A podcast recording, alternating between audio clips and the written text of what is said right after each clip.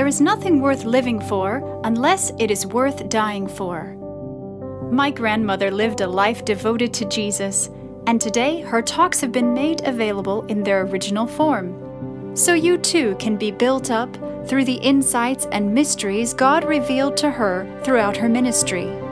Now, without further ado, here is Elisabeth Elliot. There can be no possibility of our being instruments of God's peace unless we have a very strong confidence in God. Many years ago, I had a wonderful experience of seeing an illustration of this great spiritual principle of trusting. I was visiting a sheep herder in the mountains of northern Wales, a place called Llanymawddwy. And I was standing one beautiful spring morning in the bedroom window with the shepherd's wife. And we watched as the shepherd brought this great, looked like a rug of sheep coming down that mountainside. He was on, the shepherd was on horseback and he had his dog Mac with him. The shepherd's name was John, the dog's name was Mac. And I'm told that almost every shepherd in Wales is named John and all the sheep dogs are named Mac. And, um, it was very obvious that there was a very close relationship between Mac and the, she- the shepherd. The dog lived to please his master, and he trusted him absolutely. And I could see the dog circling around to the right, bringing the sheep together on that side, then stopping, as it were, on a dime and suddenly turning and circling around on the left. And he kept doing all sorts of strange things, and I couldn't see that the shepherd was giving him any signals at all. But the shepherd's wife told me that he had a whistle that was unheard by the human ear, but the dog could hear it. Well, that happened to be the day that the shepherd had to dip the sheep in order to kill the parasites and prevent various kinds of skin disease. And so Mac the dog brought all the sheep that the shepherd designated into the pen where this sheep dip, was. And I stood there and watched as, first of all, Mac took up his place beside this trough of very evil smelling black liquid. And John would grab the rams by their horns and with all his strength fling them into this trough. And of course, the poor sheep would struggle desperately, come up spluttering, at which point Mac would snap at his face and force him under again. And the shepherd came along with a long implement made of wood that looked kind of like a hoe, and he would force the sheep's head again, eyes, ears, nose, everything, under that water. And I thought, if only there were a way that we could explain to those trusting sheep why this is done. They have trusted this shepherd all their lives. Why would he be treating them in this way? And of course, there was no way to explain anything, but I knew what the answer was. The only reason that the shepherd was doing that was because he loved the sheep. If we ever, for one moment, doubt that God loves us, that will undermine our confidence in Him. The wonderful thing is that the sheep continue to trust the shepherd, even after that experience, because it has happened again and again, and they have never been, given an explanation, but they continue to follow the sheep, the shepherd, and to trust him. And the Bible says, The Lord is my shepherd. I shall lack nothing. And he leads us, doesn't he, sometimes beside still waters and in green pastures. And then there are times when he leads us through the valley of the shadow of death. He is a loving God. He not only is loving, he is love. That is his nature, and it would be impossible for him to treat us in any way not in harmony with that nature. And my confidence in God must rest solidly and unequivocally on his character, not on what he may do or not do. So often we hear of somebody who so so called lost her faith. Well, you know, the poor soul, she had to go through so many things. It's no wonder she lost her faith. It would be impossible to lose our faith if it is founded on the bedrock of God's character. It's obvious that when someone has lost his or her faith, it's because it has been based on something less than ultimate. God is not only loving, God is powerful. And not long ago, my husband and I were given a wonderful tape by a Scottish preacher. And there's something about that Scottish accent that seems to enhance the preaching. In fact, my second husband, who happened to be a Presbyterian minister with Scottish background, used to say a Scottish accent's worth an extra thousand per year. But he didn't have the Scottish accent. He wished he did. But this, uh, this preacher told me something that I had never heard, and I was completely fascinated with this. There is a star called Antares. Now, there's some of you here who are astronomers and you know all about this, but it was just thrilling to me to hear about this star. It belongs in the constellation Scorpio. It's visible low on the summer horizon. It's sort of pinkish, and it is called a super giant. 390 times the size of the sun which is one and a quarter million times the size of the earth. Have you got that? Now, if we imagine this, this Antares as a rubber ball that's hollow, and we slice the rubber ball in half, we could put inside it Venus, Mercury, Mars, and Earth, and the Sun. They would all fit inside the ball, and the planets, Venus, Mercury, Mars, and Earth, could continue their orbits around the sun without touching the outside of that ball. Now, that is the size of one star. And he tells me that there's another star that's, I think he said, 350 times the size of Antares. Well, I don't know about you, but I'm lost when I read things like that. But I love the verse in Psalm 147, which says, He determines the number of the stars and calls them each by name. Now, God is not so preoccupied with tremendous things in the galaxies that He can't pay attention to you and me, to the least of His sheep. And it says in that very same psalm, right next to that verse I just read, He heals the brokenhearted and binds up their wounds. God is powerful. He's wise. If He can make a star like that and hang it where it belongs, and it's always exactly where it belongs when an astronomer looks for it. And He loves us as that shepherd loved the sheep and treats him in what seems a terrible way because he loves him. That's where I can put my confidence. And nowhere else. When I was a child, we were corralled every morning after breakfast into the living room where we would sing a hymn. We went straight through a hymn book. We'd sing one hymn per day, and one of our favorite hymns was How Firm a Foundation, ye saints of the Lord, is laid for your faith in his excellent word. What more can he say than to you he hath said, to you who for refuge to Jesus have fled? And my parents were both seven day a week kind of Christians, and they taught us that we had to trust God and we had to obey God because the only valid proof of our trust, in other words, the only real evidence of faith, is obedience. Jesus said, If you love me, do what I say. And we also sang in our family prayers, trust and obey. For there's no other way to be happy in Jesus than to trust and obey. So that is the foundation, the very bedrock of my faith. And I'm so thankful that I was taught that when I was so young.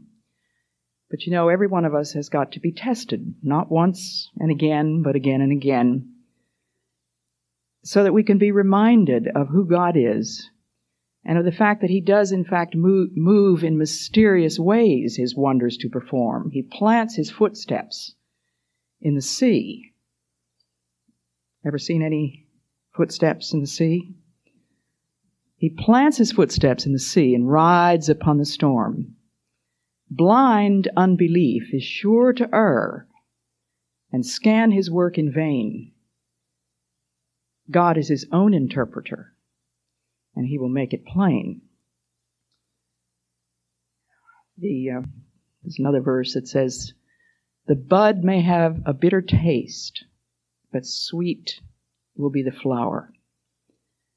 And like the rest of you, I've had experiences in my own life where it was incomprehensible that God was allowing certain things to happen in my life. That didn't make any sense to me any more than the sheep dip made any sense to those poor rams. And you know, God does not discuss these things with us. He does not explain himself. He simply says, trust me back when I fell in love with this man named Jim Elliot that I wrote the book about, I was praying very desperately that the Lord would not call me to be a, what we used to call an old maid missionary. I was thrilled with the idea that God had in fact called me to be a missionary. I was thrilled. But I didn't really want to be single for the rest of my life. And I began to think during my second, my senior year in college, that God might, in fact, be asking me to make that kind of a commitment.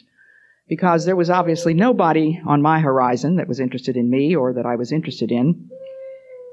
And so I was saying, Lord, will you give me a husband? And so often I find, in fact, practically always I find that when I ask God questions like that, that are really none of my business today, his answer is not an explanation or a yes or a no. His answer is, trust me. Well, but Lord, could you just kind of give me a hint? I mean, might there somebody be, might there be somebody 10 years down the road? It wasn't a yes and it wasn't a no. It was simply, trust me. Well, God did bring us together, but not until five and a half years had elapsed. And there's a wonderful story in the Bible, in the third chapter of Daniel, that teaches us this very same lesson. You remember that the king, uh, Nebuchadnezzar, had made a law that when, I love all this, when the sound of the horn, flute, zither, lyre, harp, pipes, and all kinds of music must sound, then every man must fall down and worship the image of gold that the king had made. Well, then it's reported to the king that there are some Jews who are paying no attention to the king's edict. And it says, furious with rage, Nebuchadnezzar summoned Shadrach, Meshach, and Abednego. And these men were brought before the king, and Nebuchadnezzar said to them, Is it true, Shadrach, Meshach, and Abednego, that you do not serve my gods or worship the image of gold I have set up? Now, when you hear the sound of the horn, flute, zithers, lyre, pipe, harps, and music of all kinds, if you are ready to fall down and worship the image I made, very good, but if you do not worship it, you will be thrown immediately into a blazing furnace. Then what God will be able to rescue you from my hand? Shadrach, Meshach, and Abednego replied to the king, O Nebuchadnezzar, we do not need to defend ourselves before you in this matter. If we are thrown into the blazing furnace, the God we serve is able to save us from it, and he will rescue us from your hand. But, and this is the part I hope you will never forget, even if he does not, we want you to know, O king, that we will not serve your gods or worship the image of gold you have set up. And you remember that as the king, after they were thrown into the furnace and the people who threw them in were actually burned up because it was such a hot fire, the king looks in to see how things are going and discovers four people. And he turns to the men there and he says, Didn't we throw three? And they said, Yes. And he said, Who is this that walks with them through the flames? Never forget the but if not. And Job said, Though he slay me, yet will I trust him. When I was a brand new missionary, before I was engaged, I was working in the western jungle of Ecuador with a very small tribe of Indians called Colorados. These people had an unwritten language, as did several of the tribes in Ecuador. I had special training to reduce this language to writing, and it was my great hope and privilege to reduce that language to writing with the view of translating the Bible for these people. The first thing that I needed was what we call an informant, somebody who has the patience primarily to sit there with this apparently retarded foreigner and teach or just re- repeat again and again and again what for him is the easiest language in the world. Of course, they have absolutely no idea what writing is. They've never seen anything like it, and it doesn't make any sense that when you sit there with your pencil and paper, you're actually putting the language down on the piece of paper. So one of my first problems was trying to get across to these people what I was trying to do, which I didn't succeed in doing really. So it takes endless patience for somebody to have to repeat over and over and over again what for him is so simple. But God gave me a most amazing informant, a man that I hadn't even dreamed of asking God for, who was bilingual. He was he could speak Spanish and Colorado. He happened to be a white man, but he had been brought up with Colorado children on an hacienda. So he was the only man in the world, literally, who spoke Spanish and Colorado. Of course, I had had to learn Spanish first. It's the national language of Ecuador. So we worked together very happily. He was willing to work at my price. He was willing to sit there endlessly with patience and never get upset with me. And beyond all that, to my utter astonishment, he was a Christian. And he was delighted to be participating in what he considered to be the work of God. We had only been working together for about six weeks, I think, when I was in my bedroom one morning reading my Bible, and I came upon 1 Peter 4, where it says, Think it not strange concerning the fiery trial that is to try you, as though some strange thing happened. It happens to give you a share in Christ's sufferings.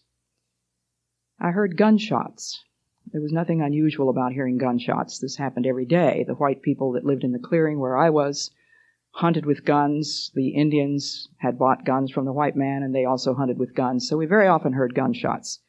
These were followed, however, by horses galloping, people screaming, general pandemonium.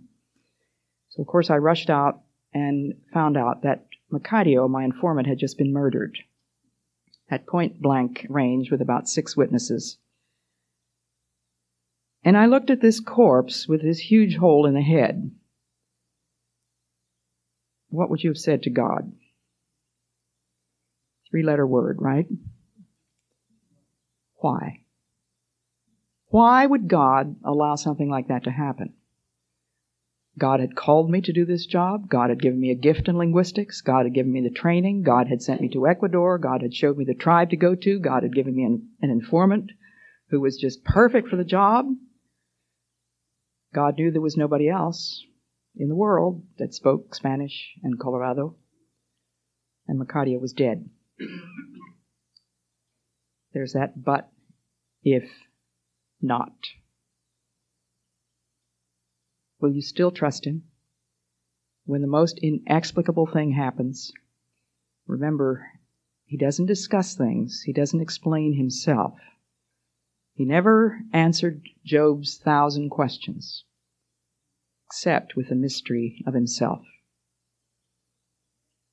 Years later, not very long after, but at the, let's say, months later, I had moved over to the eastern jungle, having actually reduced the Colorado language to writing with far more difficulty and far more laboriously and slowly than I could have done if Macario had survived, but I did manage to corral an Indian once in a while to sit down and do the, the job. So it was very slow and very desultory, but at any rate, at the end of that year, I had reduced the language to writing. Of course, I hadn't done any Bible translation. I was not really fluent in speaking the language. But there were two English women missionaries there to whom I had committed all my materials and I had coached them in how they could proceed from that point on. They had been struggling with the language, but they had not had the same kind of training that I had had. So I gave them that all the material. And the reason that I was moving to the Eastern Jungle was because Jim Elliot, during that year, had asked me to marry him. He was working on the other side of the Andes with a tribe called the Quichuas, and he said, I will not marry you until you learn Quichua. He had seen enough missionary wives who got hung up taking care of their families and coping without all the appliances they're, they're used to, and they never quite got around to learning the language. So he said, if you're going to be this missionary's wife, you will learn the language first. Well, I didn't think that was too high a price to pay to get a man like Jim Elliot. And I know some of you are sitting there thinking, poor Lars. My husband Lars is back there. He has to listen to this all the time. And he gets called Mr. Elliot quite often. And he says, don't worry about it. I'm Mr. Elliot III. So anyway. At any rate, um, I had moved over to the eastern jungle. I was studying Quechua when I got word that all of my Colorado language materials had been stolen. Now, this was in the days before Xerox and before tape recorders. There were no copies of anything. What would you say to God then? For whom did I do that job? Now, if my life is totally given to God, then everything that I do belongs to God, doesn't it? My life is at God's disposal.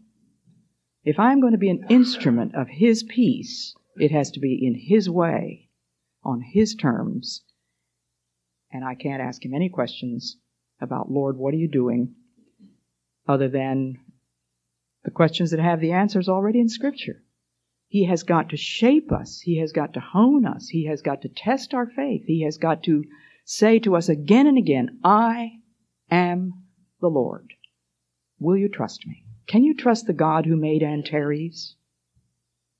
Do you think that if he can manage those unspeakable spaces and galaxies out there, that maybe perhaps just conceivably he can run your life a little bit better than you can. He says, I want you to trust me. Trust me. I love you. I know what I'm doing. He is a loving God. He is a wise God and he is a powerful God. He could have prevented Macario's death.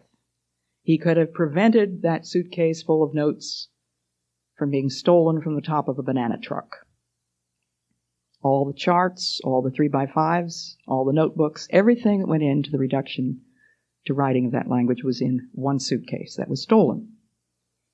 And God says, Will you trust me? Well, a few days, a few weeks after that, I heard my fiance's voice on the Jungle Missionary Radio Network. We had a morning contact every every day with the missionary aviation base. And my fiance was on another station, and I heard him announce that the entire station on which he had just been working for a year had gone down the river in a flood, straight down the Amazon. He had built three new buildings, he had repaired two old buildings, and of course, once again, God is saying, Will you trust me? Now, those were hammer blows in the shaping of this particular instrument for God's purposes. But they were relatively light by comparison with the one that God was preparing me for, which has already been mentioned. It was when I was standing beside my radio one morning that I received a message that my, by that time, my husband, Jim Elliot, and his four companions were missing. They had gone into the tribe called Aucas, with the hope that God would enable them to give the gospel to these people for whom they'd been praying for many, many years. There were about nine tribes of Indians in Ecuador. The only one that had never been reached by missionaries was the Auca tribe. And many people had gone in there looking for oil and rubber and gold. None had ever been heard from again. So we, we were very aware that these people were hostile to outsiders. We knew that they were Stone Age people, and we knew that they didn't wear any clothes. We really didn't know anything else about them. So it was with a great deal of prayer and preparation that these men went in there, set up a camp, maybe four to six hours walk away from where the Aucas actually lived, but believing that God could bring the Indians to them if God wanted to do that. They didn't want to offend the Indians by barging right into their own houses. And so, of course, we five wives on our respective stations did a lot of praying after the men went in there, and we heard from them daily by radio. Everything was going fine. Nothing had happened. They hadn't seen any Indians yet. They went in on a Monday. But on a Friday, they called to say that they had had a, a friendly contact with three Auca Indians. It was just so exciting. We could hardly stand it. Two days later, a radio uh, contact had been scheduled but was not kept. The wife of the pilot, who was in charge of the radio contact from the base, was there waiting, and there was no message. And so we knew that something had happened. We didn't know what it was, and it was on Monday morning that I learned the first thing about this. I did not know on Sunday that a contact had been missed. So when I lear- learned that Jim was missing, the first thing that God brought to my mind was the words from Isaiah 43, verse 2 When thou passest through the waters, I will be with thee. And through the rivers, they shall not overflow thee. When thou walkest through the fire, thou shalt not be burned, neither shall the flame kindle upon thee. For I am the Lord thy God. I am the Lord thy God. And I realized that God was not saying if you pass through the waters, but when. And I can stand here this morning and testify to you that God has never broken a promise. I think of that last, well, it there's the, several stanzas in that hymn that I mentioned at the beginning, How Firm a Foundation. Two of the stanzas are taken directly from that passage in Isaiah 43 2. When through fiery trials thy pathway shall lie, my grace, all sufficient, shall be thy supply. The flame shall not hurt thee, I only design thy dross to consume, and thy gold to refine. The flame did not hurt Shadrach, Meshach, and Abednego. They had placed their trust in God. Whether or not they were to be burned to a crisp. When John the Baptist was in prison, he sent word to Jesus asking, Are you really the Christ? And I think of the agonies that that faithful servant of God must have been going through mentally as he lay there in prison as a result of obedience to God. Have I mistaken my calling? Is it really not the Christ? And you would think Jesus would have immediately gone to the prison and answered the question. But no, he sent his disciples and he said, Tell him, yes, the blind see, the lame walk, the dead are raised from the life uh, to life. But blessed is he who is not offended in me. Jesus knew his man. John the Baptist was not offended. And he was not rescued. He had his head chopped off. When through the deep waters I call thee to go, the rivers of sorrow shall not overflow, for I will be with thee thy trials to bless, and sanctify to thee thy deepest distress. We must submit all the whys in perfect trust, in absolute confidence that God does know exactly what He's doing. And ladies and gentlemen, He's got the whole world in His hands, and He's got you and me, brother and sister, in his hands. He calls the stars, he names them one by one, but he also heals the broken in hearted, the broken hearted, and binds up their wounds. I know that's true. Years later, I sat with one of the men who had actually killed Jim. He was sitting there holding a little tiny, very primitive tape recorder in those days. And I said, Tell me your story, Gikita. Tell me what you did and how and why. Because I had been dying to know why did these men kill the five missionaries? So I had, by this time, of course, had to learn the Auca language, which they had, they had never heard of anybody not knowing Auca. But I was able by this time to ask questions and to get the answers, and so he was telling me the story. And of course, it was very vivid with all sorts of onomatopoetic words describing the spearing and the falling dead and the having to drag the bodies into the river, and it was extremely graphic. And when he got through, he turned and he pointed to my husband's picture that was sitting over there on a stack of kerosene boxes. It was my bookcase. And he said, Well, so that's your husband, is it? And I said, Yes. And he said, And what was his name? And I said, Jim. And that was an impossible phoneme for a Auca. They didn't have any sibilants in their language, so he couldn't say that. But he tried, and then he, and he said, Well, he's laughing at us, isn't he? He's smiling. And I said, Yes, he is. And he said, Well, if we'd known him the way we know you, he'd be sitting here with us smiling today. But he said, We didn't know we thought he was a cannibal. Now, the Aucas believed that they were the only civilized people in the world. They didn't know that there were quite a few other people in the world. In fact, they, some of them had the idea that perhaps they had killed the last five white men. So they wouldn't need to worry about getting eaten. The more I learned about the utter lack of any real rationale, the more I got to know these wonderful people, and I could name all five of the men who actually did the spearing, the more incomprehensible it seemed that because of some silly notion and because of the foolish word of a teenage girl who had said, after the friendly contact that she had had before the men were killed, yeah, they are cannibals. And I said to her, why did you say that? She shrugged and she said, onongi, which means for nothing. It was a silly dancing girl and her evil, adulterous mother that suggested the death of John the Baptist. God allows very strange things to happen, doesn't it? Doesn't he? But the last stanza of that hymn, How Firm a Foundation, says, The soul that on Jesus hath leaned for repose, I will not, I will not desert to his foes.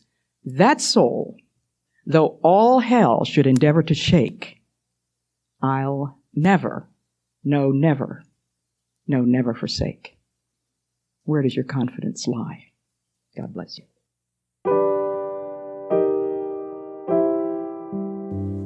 I pray you've been encouraged and inspired by what you've heard today, and will keep joining us here and on social media for my Granny's inspiration.